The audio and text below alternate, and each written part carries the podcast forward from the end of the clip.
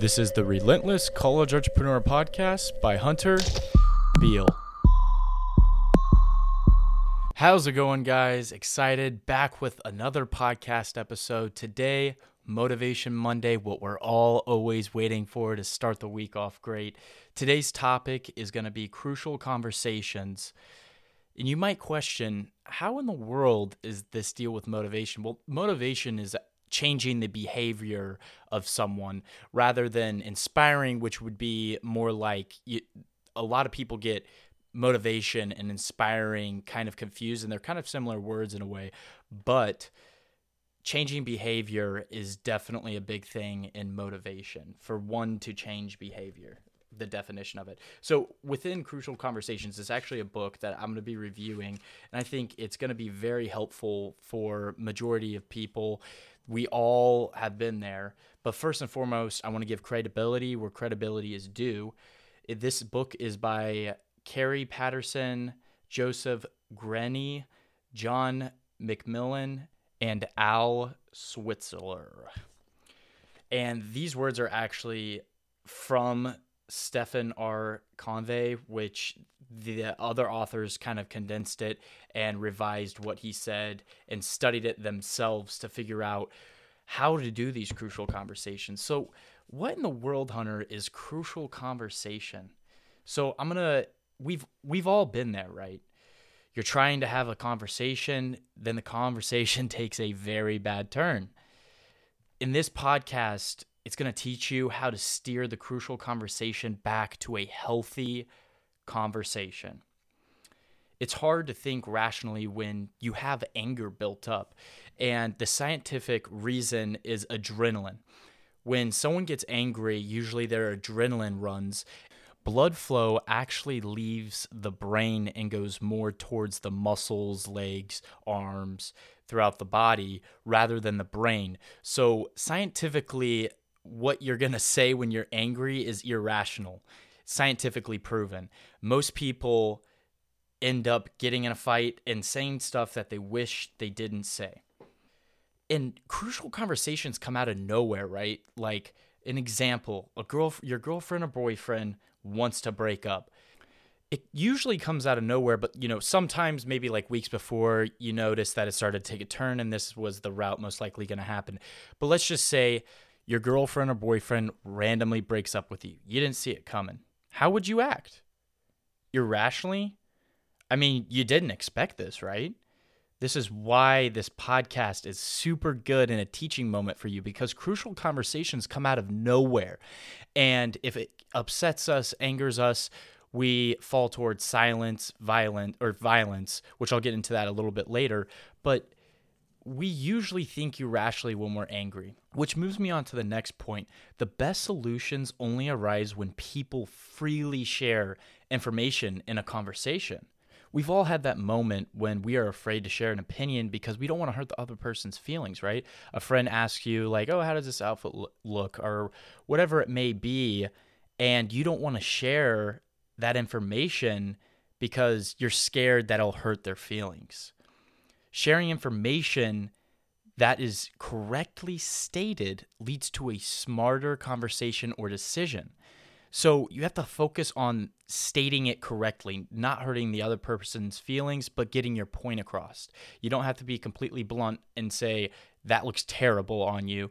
You know, you can soften it down and be like, you know, I think a blue shirt would look better than what you have on currently. It doesn't match that well and I I just I'm looking out for the best for you. You know, you're trying to put in that positivity within what you're stating to them. So it helps them not get upset about what you're saying.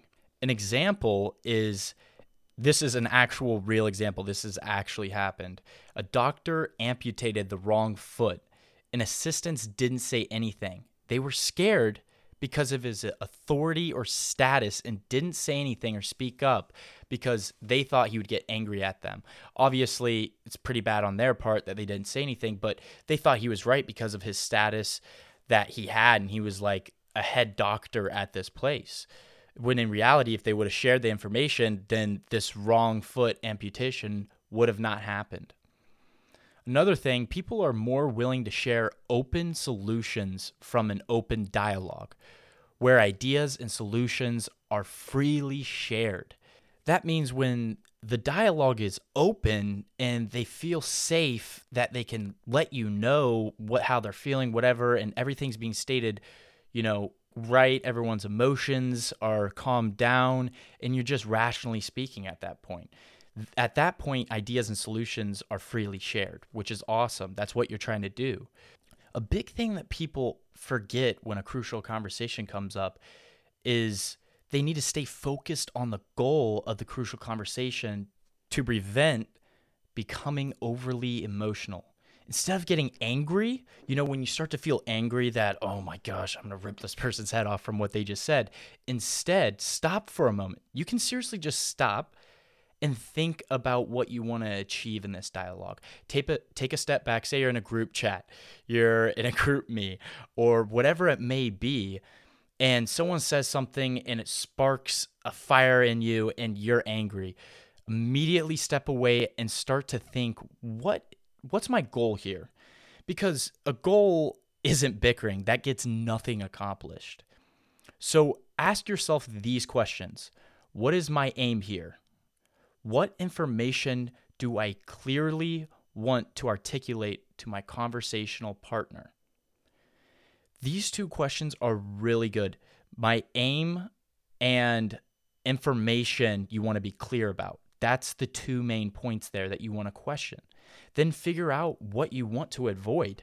Like, think about it, and this is in your head like, I want to avoid an argument. I want to avoid this topic, whatever it may be, to try. So if that topic comes up, then you try to transition it into a healthy dialogue rather than bickering at each other. So you're trying to stay away from the argument. You state, I don't and I do.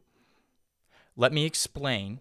So I'm going to give you guys an example. It makes more sense with an example. So say you have an employee who after a lunch break usually leaves a mess and it gets under your skin but you you want to think before you get angry at him. And you're like how do i even start this conversation? I feel like it's awkward. Well when you confront him you start with i don't want you to think that i am implying you're lazy at all. I do want you to clean up after yourself though. Even i forget sometimes and it's totally fine but i think it's something that you could work on and that is how you do I don't and I do. You're stating what you don't want them to feel so they don't get those emotions, what they could misinterpret from what you just said. It's very important you state clear as glass that I don't and I do because the person realizes that you don't want to hurt their feelings. You don't want them to think that you're th- thinking of them this way, but rather you do want them to think that it'd be nice if they cleaned up their mess, for an example. I think that's a really good example. And again, let me restate get a hand on your emotions. That's the hardest thing through crucial conversations, 100%. Get a hand on your emotions. It's one of the toughest things anyone can do because you don't know when a crucial conversation is coming up. It comes out of the blue, right? And then you type away, or whether it be in person or through text message, a group chat, whatever it is. So step back, get a hold of your emotions, and just don't get as angry as fast and rationally think in what you want to accomplish. Which leads me to the next point. People are likely to behave aggressively in conversations where they don't feel safe. When people feel safe, you can talk about anything with free dialogue. Let me give an example when people don't feel safe. There's usually two things that happen silent or violent. Silent being they hide their emotions. An example is sarcasm. Usually people are hiding their opinions when they are being sarcastic to you. The other part when people don't feel safe is violence. They force their opinion on the conversation with others. So, what you want to do is create a safe conversation by making them feel respected. That is what I want to capitalize. You want them to feel respected. Two key conditions to make someone feel safe one, mutual respect. So, you want to be careful with how you're addressing them with mutual respect. Two, is common purpose. So you just want to have a common purpose. What are you trying to achieve? What's your aim in this conversation? What are you trying to accomplish out of this? And if you don't have a common purpose, you have to create one. Focus on what makes both sides happy in the end. Another thing you need to do is manage your emotions by ensuring you got the facts straight before you interpret. There's so many times I've seen someone get angry at someone and the other person wasn't even trying to hurt their feelings. They didn't even realize what they were doing or how they were being interpreted, which ended up being a misunderstanding. So ask yourself whether you are misinterpreting someone's words whenever you start to feel your emotions flare up. So whenever you feel your emotions go up and you're like, oh my gosh, I want to rip this person's head off, think about if you're misinterpreting, because that's one of the biggest misunderstandings is misinterpreting what the other person is saying. They're not, they might not even be trying to do or make the way you feel right now. They were honestly didn't even notice that it was hurting your feelings, making you angry, whatever it is. So you need to separate your emotions from your explanation. Hands down, again, the hardest thing your emotions. You have to separate your emotions from the explanation because once you throw your body language, your tonality into it, and you're angry, anyone can see this person's getting a little bit upset, right? So you want to step back and separate your emotions from your explanations. Only when you find the fact is when you can find the correct interpretation that leads to a healthy dialogue, right? Instead of a shouting match. You need to figure out the what's the correct facts, what they're trying to get through to you. Again, creating that mutual purpose. What are they trying to get through? What what's their goal or aim with this conversation? Make sure you have the facts straight because there's a lot of times people misinterpret, they don't have the facts straight and then they irrationally speak and the other person gets confused because they're not even trying to make you angry or maybe they didn't realize the way they stated it in their tonality their body language whatever it may be that it's hurting your feelings or making you mad. I heard the rule 7 38 55 which makes 100% 7% being content 38% being tonality and 55% being body language. Body language is a huge thing. When you're having these conversations, you want to make sure you're not throwing your hands up, get pointing fingers and getting super angry. What you want to do is calm down, have a happy, boastful body language and tonality that's calm so you don't get in the shouting match and they don't misinterpret what you're saying. You want to make others feel safe in the conversation. That's what we're really trying to do by creating an atmosphere where they feel their opinions are valued. Again, with that mutual respect, you want them to feel respected through the conversation. So you want to give them that feeling that you understand their concern and it makes them able to show more to share more openly in the end. When they feel like they're being understood and listened to, they are more likely to open up to you. You need to understand them rather than challenging their beliefs. Put your feet in their shoes. Try to understand what exactly they're getting across before you jump to conclusions. One of the last things is choosing an appropriate way of decision making. That be whoever's making the decision, both parties agree upon, and a clear division of responsibilities to put the conversation into action because crucial conversations is just talking. You got to put that into actions. So when you're having these crucial conversations at work, relationship, whatever it may be, you have to do a clear division and make a decision and put these responsibilities or rather words into action.